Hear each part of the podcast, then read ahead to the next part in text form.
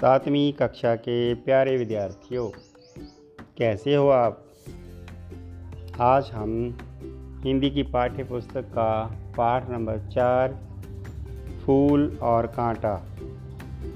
ये एक कविता पाठ है, इस पाठ को पढ़ेंगे। फूल और कांटा कविता, अयोध्या सिंह उपाध्याय हरियोध कवि का नाम अयोध्या सिंह उपाध्याय हरियोध के द्वारा लिखी हुई है। तो चलिए इस कविता के सरल अर्थ देखते हैं, सुनते हैं, समझते हैं। पाठ को समझने के लिए अपनी पुस्तक खोलकर, पाठ नंबर चार खोलकर सामने रखें ताकि आपको पाठ की समझ अच्छे से हो जाए। तो कविता का जो पहला पद्यांश है, उसमें लिखा है है जन्म लेते जगह में एक ही एक ही पौधा उन्हें है पालता, रात में उन पर चमकता चाँद भी एक ही सी चांदनी है डालता। तो बच्चों इसके साल अर्थ जो है, कवि उपाध्याय सिंह हरियोध कह रहे हैं कि फूल और कांटा दोनों एक ही जगह पर जन्म लेते हैं। एक ही पौधा उन्हें पालता है रात के समय जब चाँद चमकता है तो दोनों पर एक जैसी ही चांदनी डालता है। तो दूसरा पद्यांश जो है, मेह उन पर है, बरसता एक सा। मेह मैंने बारिश, मी। एक सी उन पर हवाएँ हैं, बही। पर सदा ही यह दिखाता है हमें, ढंग उनके एक से होते नहीं। तो दूसरे पद्यांश में कवि बताता है कि दोनों पर फूल और कांटे पर, दोनों पर जो मी बरसता है, बारिश जो होती है, दोनों पर एक जैसी होती है। जब हवाएँ चलती है तो दोनों को ही एक जैसी हवा लगती है। ना किसी को कम, ना किसी को ज़्यादा। पर कभी यहाँ कहता है, पर सदा ही ये दिखाता है, हमें ढंग उनके एक से होते नहीं। कहने का भाव कि जो कुदरत है, कुदरत तो दोनों पर एक जैसे ही बरसती है, लेकिन दोनों का जो स्वभाव है वो अलग अलग है। तो तीसरे पद्यांश में हम देखेंगे, छेद कर कांटा किसी की उंगलियाँ, फाड़ देता है किसी का बर बसन प्यार में डूबी तिलतलियों का पर कतर, भौर का है बेंद देता श्याम तन। इस पद्यांश में कुछ कठिन शब्द है, छेद कर कांटा किसी की उंगलियाँ। छेद करना शेक कर देना। फाड़ देना किसी का बरबसन। बरबसन किसी के कपड़े वस्त्र। भौर का बेंद देता श्याम तन। भौर होता भमरा जो फूल के ऊपर मंडराता है। बेंद देता, बेंद देना। श्याम तन, श्याम मैंने काला तन मैंने शरीर काला शरीर। इसका सरल अर्थ हम देखेंगे। तो पहले दो पद्यांश में हमने समझा है कि दोनों पर कुदरत एक जैसी रहती है, लेकिन दोनों के ढंग एक जैसे नहीं है। इस पद्यांश में कांटे के बारे में बताया गया है कि कांटा जो है, वो लोगों की उंगलियों में छेद कर देता है। छेद कर कांटा किसी की उंगलियाँ।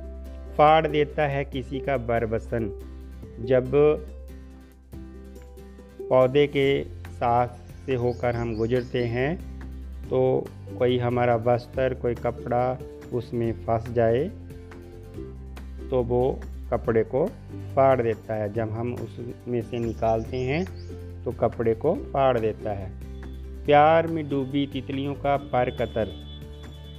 और कांटा क्या करता है? जब वो फूल पर मंडराती हैं, फूल से प्यार करती हुई उस पर जब मंडराती हैं तो उड़ते समय जब वो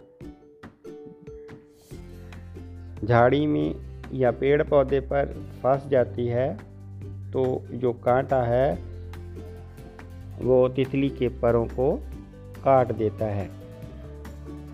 इसी तरह चौथी पंक्ति में जो भंवरा है, काले रंग का है, उसका शरीर बेंद देता है। तो जो तीसरा, सारा जो पद्यांश है, इसमें कांटे के बारे में बताया गया है कि कांटा इतना बुरा है कि वो लोगों की उंगलियाँ फाड़ देता है, लोगों के कपड़े फाड़ देता है, तितलियों के पर कतर देता है और भंवरे का काला श्याम तन बेंद देता है। तो चौथा पैरा जो है पद्यांश जो है चौथा, फूल लेकर तितलियों को गोद में, भौर को अपना अनूठा रस पीला, निज सुगंध और निराले रंग से, है सदा देता कली का जी किला। इस चौथे पद्यांश में, फूल की अशाई के बारे में कहा गया है, फूल के अच्छे स्वभाव के बारे में कहा गया है।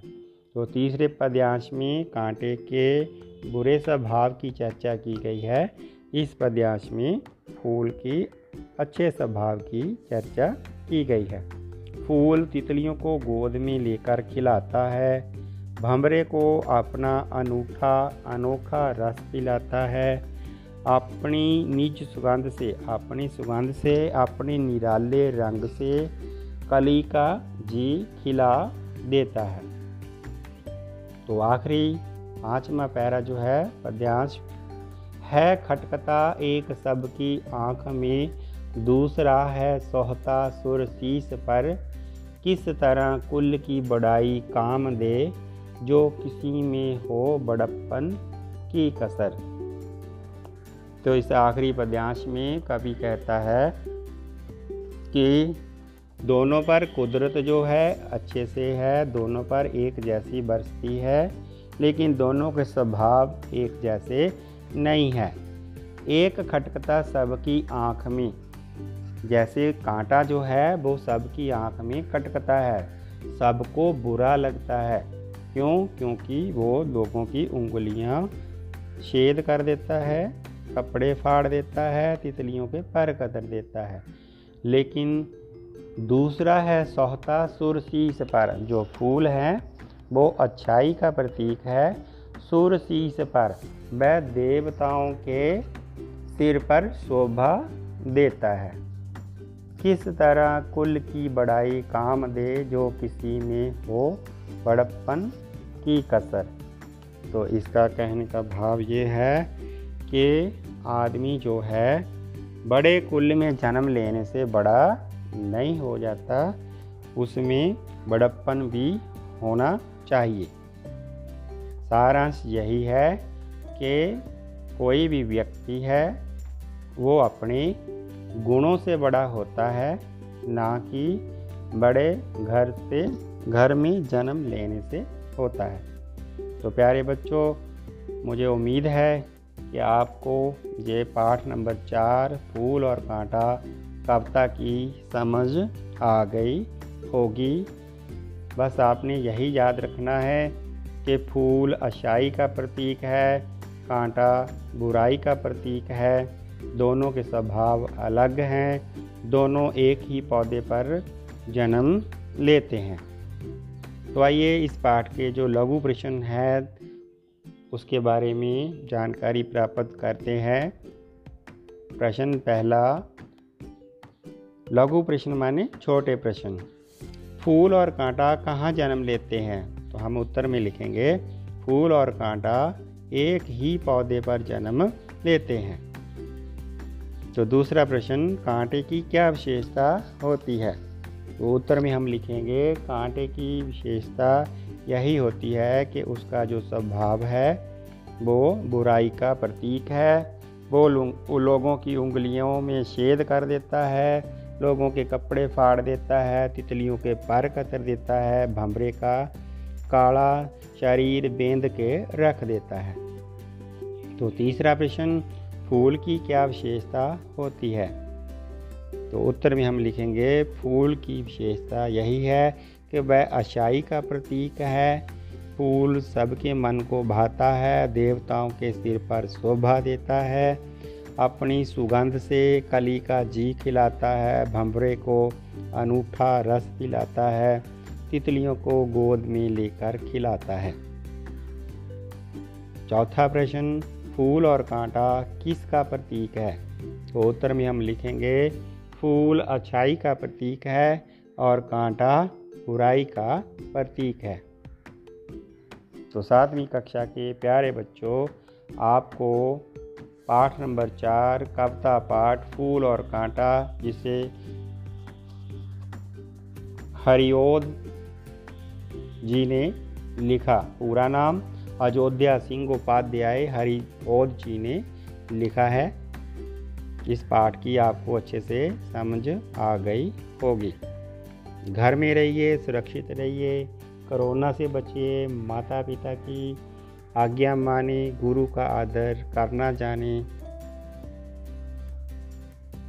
फिर मिलेंगे अगले पाठ की ऑडियो में इस पाठ को समझने के लिए, सुनने के लिए आप सबका बहुत बहुत धन्यवाद